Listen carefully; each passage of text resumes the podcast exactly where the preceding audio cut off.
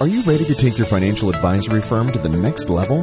Get a realistic approach to making your business successful, innovative, and client centered with insights from a creative marketer and results oriented business consultant. Welcome to the Insights for Financial Advisors podcast with your host, Crystal Lee Butler. Welcome to Insights for Financial Advisors. I'm your host, Crystal Lee Butler, owner of Crystal Marketing Solutions. And with me is this season's co host, Dr. Jack Singer professional psychologist, speaker, and the author of the Financial Advisor's Ultimate Stress Mastery Guide. Let's welcome Dr. Jack Singer. Well, it's always a pleasure to be uh, with your audience, Crystal, because you are providing a wonderful service for them where they actually will learn actionable skills that they can put to use. And all of these things we're talking about are things that financial professionals have dealt with for many, many years. Um, I'm not sure if in the first version you gave much of my background, but my background is I'm a professional sports psychologist and a clinical psychologist. So all of my work has been in helping people to understand the emotional um, barriers that get in the way of them being successful and happy. And now, since 2008, I focused all of this on financial professionals. So that's why we're doing the series, so they can learn all of these scientifically based techniques that they can put to use immediately. Great, and I'm so happy to have you here again. And um, so excited. This time, we're actually talking about key insights on stress and ways to um, reduce it. And this is probably one of my favorite topics. Um, um Dr. Jack, of course, you're the expert on this, but I can't wait to listen more of your insights. Um, as stress is just such a prominent thing in everybody's life, it seems nowadays. And I'm constantly working on managing, managing stress and reducing it and trying to live um, a balanced life if you can ever really achieve balance. Um, so uh, take it away, Jack. All right. So the first chapter of my book is called How Stress Can Kick the Health Out of You. Health, H E A L T H. there's a tremendous amount of research now that shows that there's a strong relationship between the amount of stress a person has and how it impacts their body.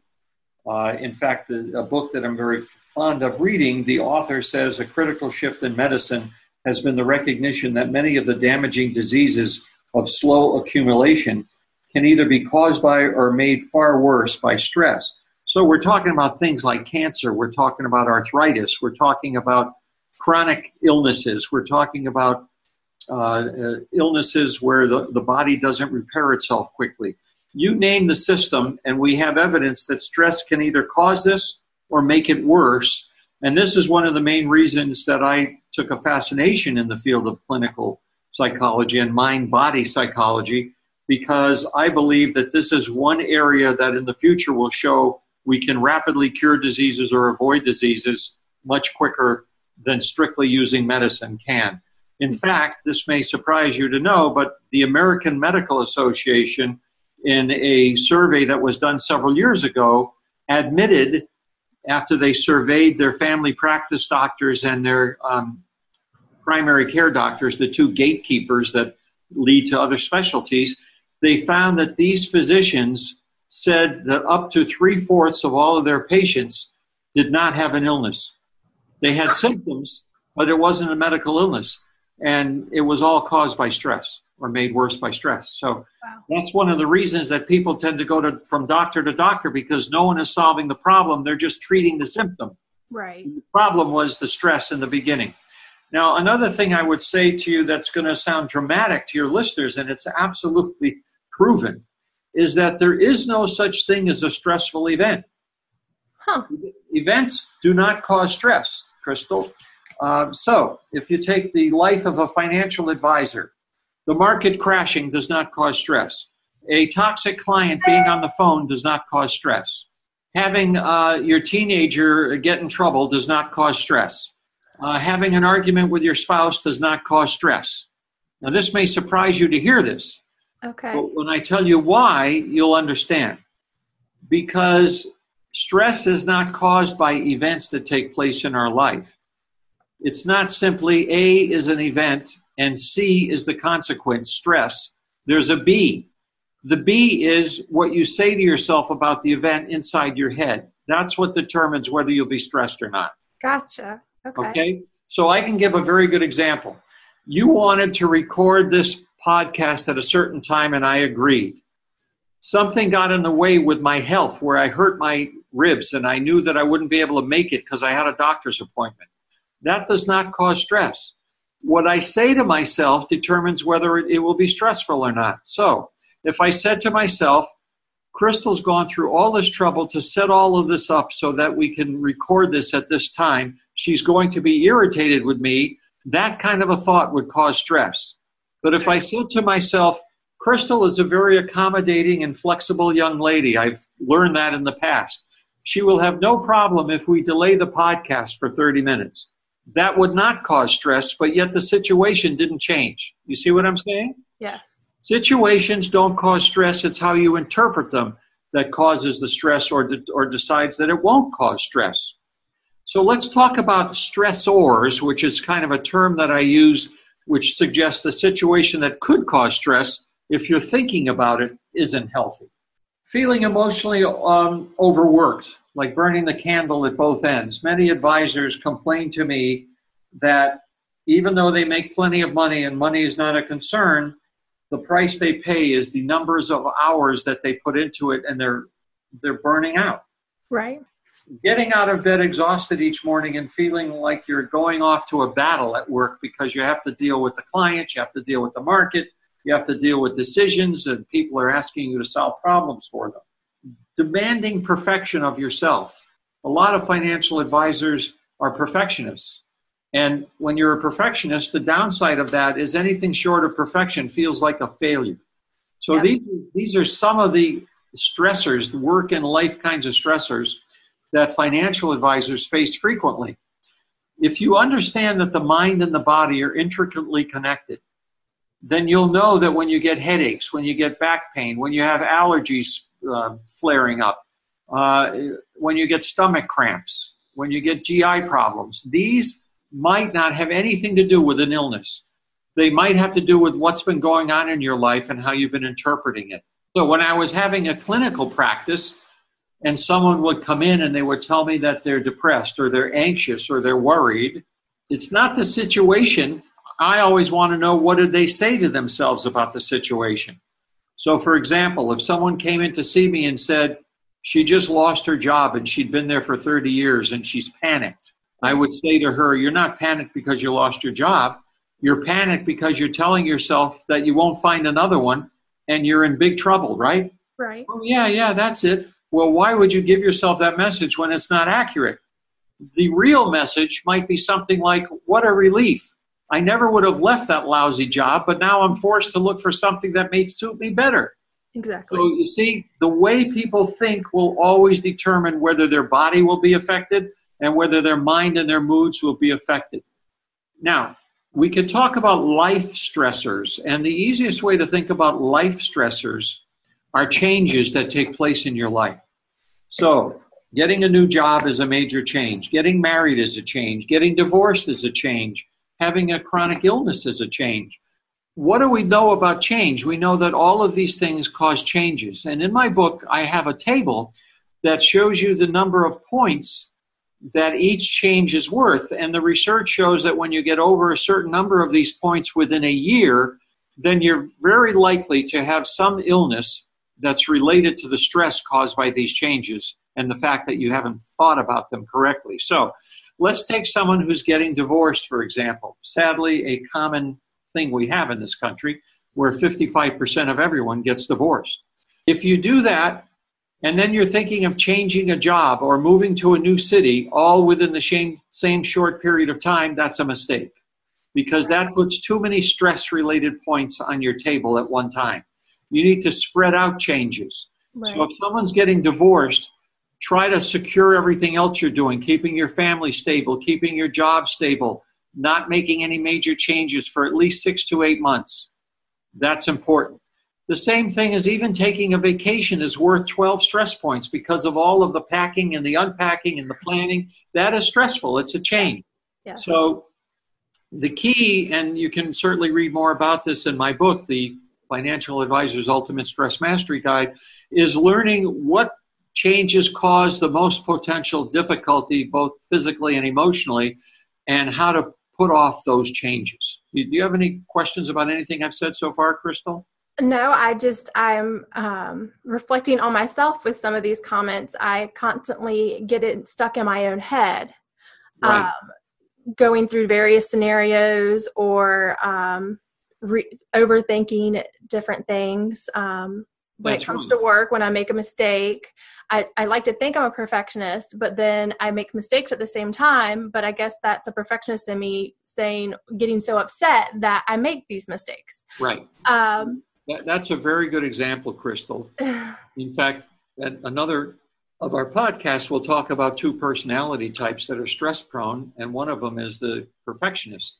And the problem is that there's no such thing as perfection, so mistakes will always be made, and you set yourself up with the expectation that I have to be perfect or I feel awful, then you've set yourself up for a lot of stress that way. I can get kudos all day for good things, and then I find there was one typo on something, and then all of those kudos don't matter anymore because I get upset about the one typo that I missed. Right. So you're someone who is really very sensitive to critique, and most of that critique is coming inside your own head. Exactly. I'm my worst, my own worst enemy. yeah. Many, many um, advisors suffer the same way because they did have the perfectionistic kind of personality traits which help them grind through college, graduate school in many cases, and all of the series tests that they've taken and all of that.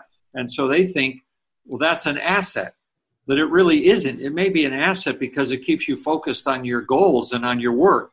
But the downside of it is the stress that comes with it when you make a mistake, when you forget to do something.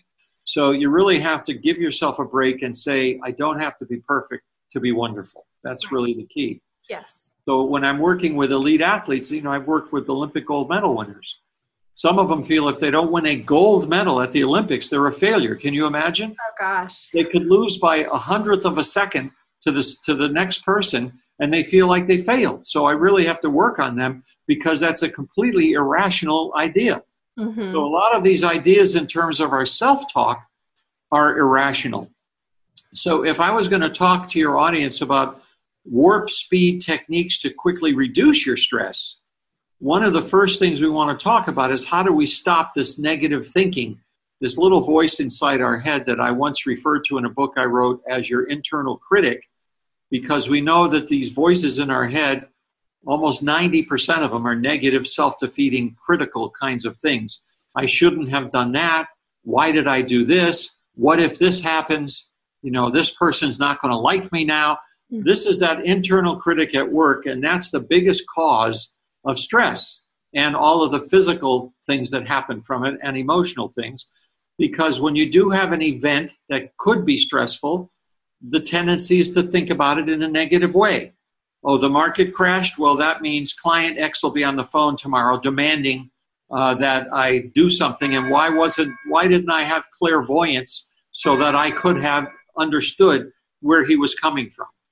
So all of these kinds of things happen to people because they, they're in their head and they're not getting out of what they need to be getting out of their head from. So one of the fastest ways to do this is to wear a rubber band around your wrist. And when you have the rubber band around your wrist, as soon as you recognize that you're thinking in a negative, self defeating way, you snap the rubber band. That will get your attention, especially if you snap it hard. Mm-hmm. Your brain will not want to keep going down that road if you conscientiously snap that rubber band every time you're getting a negative self defeating thought. Like, what if this happens? Or I feel so guilty, or I shouldn't have done that, or this person's going to be mad at me. Any thoughts like that, the first step is to snap the rubber band. The next step is to use a calming breathing technique that I advise for everybody and that is to breathe in through your nose to the count of four, hold it for four seconds. So you're breathing in for four, and then you're holding it for four seconds. Then a big exhale out your mouth to the count of seven. That is the most relaxing kind of breathing you can do. And if you're doing it correctly, you'll notice that when you breathe in, your stomach, stomach is expanding, and when you breathe out, your stomach is contracting. So breathing in and breathing out in a slow, calming way is a very effective way to do that. And then the third step, now that you've snapped the rubber band and calmed yourself down, the third step is to ask rational questions. Is the thing that I was worried about actually going to happen? What's the probability of that happening? Is this person really going to be mad at me or are they just going to be frustrated because their portfolio wasn't where they wanted it to be? Right. Does a person really expect me to be a magician and be able to predict when the market's going to go down? Highly unlikely. Right. So, those are the three main f- forces that I like to teach people in terms of a warp speed technique that can quickly reduce their stress. Good. I, I mean, those are very insightful. Um, I think about the deep breathing on my um, personally. Um, I feel like it's kind of woo woo about meditation, but um, meditation for me, when I do get overly stressed, the deep breathing in and out just for four to five minutes helps calm me down so much. Um, when I do feel it, like I'm getting overwhelmed or get too much inside my head. So um, I like the idea of the rubber band. I've heard it before, but I haven't ever actually done it. But um, I can see my daughter wanting to pull on that rubber band though if I had it and torturing me. And what you want to do is you want to wear not these tight little skinny rubber bands that, that cut off your circulation, but the rubber bands that come in the mail are these thick ones that sit loosely. Those are the kinds of rubber bands to wear. Okay. And you can do this at your desk, and no one will see you doing it if you're in an office. You can do it in your car. It's a very powerful technique that even my most elite athletes have used when their mind starts getting negative before they get into their event, for example. So, yes, once you learn how to get these thoughts out of your head and combine that with the breathing, Mm-hmm. then that works very well. And you know, there's this whole new wave now of mindfulness. Yeah. And mindfulness, you know, to really boil it down to its lowest common denominator, is just focusing on the here and now and not worrying about what happened before or what you're worried could happen in the future. So if you're sitting at your desk, you can close your eyes and just focus on the breathing and focus on the changes in the temperature at your nostrils as you're breathing in and out. What is your heart rate doing? This is mindfulness and focusing on the present and blocking all other things out that really aren't important to be thinking about now because they set off those stress related thoughts. Right. And make you a lot more unproductive. Right, anyways. exactly. Now, there are some other things that we can do, and I'm sure in future sessions we'll talk about many, but you need to make time to get out of your office. So let me give you a case example of an advisor I was mentoring who said, you know, he was making a lot of money and that was wonderful. Uh, the anxiety he felt coming into the office on Monday morning was overwhelming. He sometimes had difficulty falling asleep on Sunday night. And I asked him, Do you ever take off during the week? He said, No, I can't afford to do that. And I said, well, What do you mean you can't afford to do that? He said, Well, the office would probably fall apart if I wasn't there. I said, Really? So we set out to examine how the office would function if he wasn't there. And he was really shocked to realize that in some ways it might function better because he spent all his time hanging over everyone's shoulders to see what they were doing because he was a control freak and had to control everything. Gotcha. Well, by the time we were done with four or five sessions, he was willing to take half of a Friday off and go golfing. And he would come back on uh, the second half of Friday and be amazed at good things that happened in the office without him having to be there to marshal everybody and what they were doing. Mhm. And eventually got to the point where he took all of Friday off. His anxiety level reduced dramatically. Uh, he started liking coming to work. He realized that there are options, not just what I've done, done all the time, I have to keep doing or I'll fail. That's part of that perfectionistic tendency. right. So, getting time away from the office and not looking at your cell phone is a wonderful stress reducer that people should all encompass. Yes, I can um, attest that I do uh, um, tr- make time to get out of the office, but the cell phone is one of my weaknesses. I always am checking my inbox, and that's something that I have um, set as a goal for next quarter to focus on not um, really enjoying the time with my family when I am off and not constantly checking my inbox. Yeah, and people check their inbox on their phone too. So Yes. what yeah. it really is, it's it's a psychological factor that's similar to slot machines in Las Vegas. Yep. Uh, we're looking for rewards, Right. nice things people say, uh, opportunities that come our way, and we're on what we call an intermittent schedule, which means you never know when that reward is coming, so you'll keep looking at hundreds of things for that one goodie in there. And that's exactly the psychology of the slot machine. People don't know when they're going to win, so they keep playing it over and over and over. And if they win every so often, they keep doing it. Well, that's what we're doing with our inboxes. And we have to give ourselves permission that nothing awful will happen if we put our phones away or our computers away for a day, for example. We're not going to miss out on an opportunity. But it takes some people who have a very difficult time with that, and it causes difficulties in their family life and their relationships. I think that's a struggle for many out there. Um, well, do you have? I think that's about all we have, unless you have anything else to add. No, I think that we've given them a lot to think about, and uh, these things, these habits, are not easy to break, but they are breakable.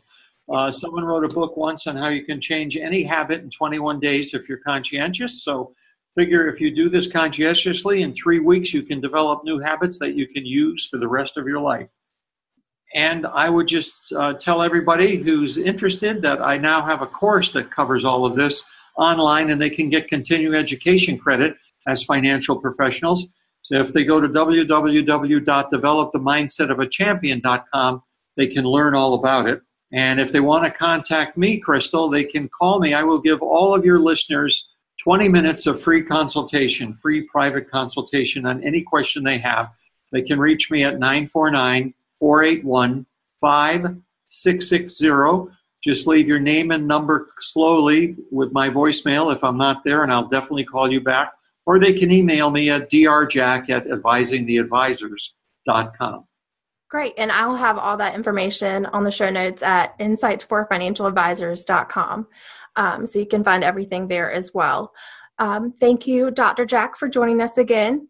And I'll look forward to chatting with you again in a few weeks um, for the next podcast. Sounds great, Crystal. Thank you. You have a great day. You too. Thanks for listening to the Insights for Financial Advisors podcast. If you liked this episode, please rate the podcast on your favorite podcast app. For more insights, tips, and resources, visit insightsforfinancialadvisors.com today.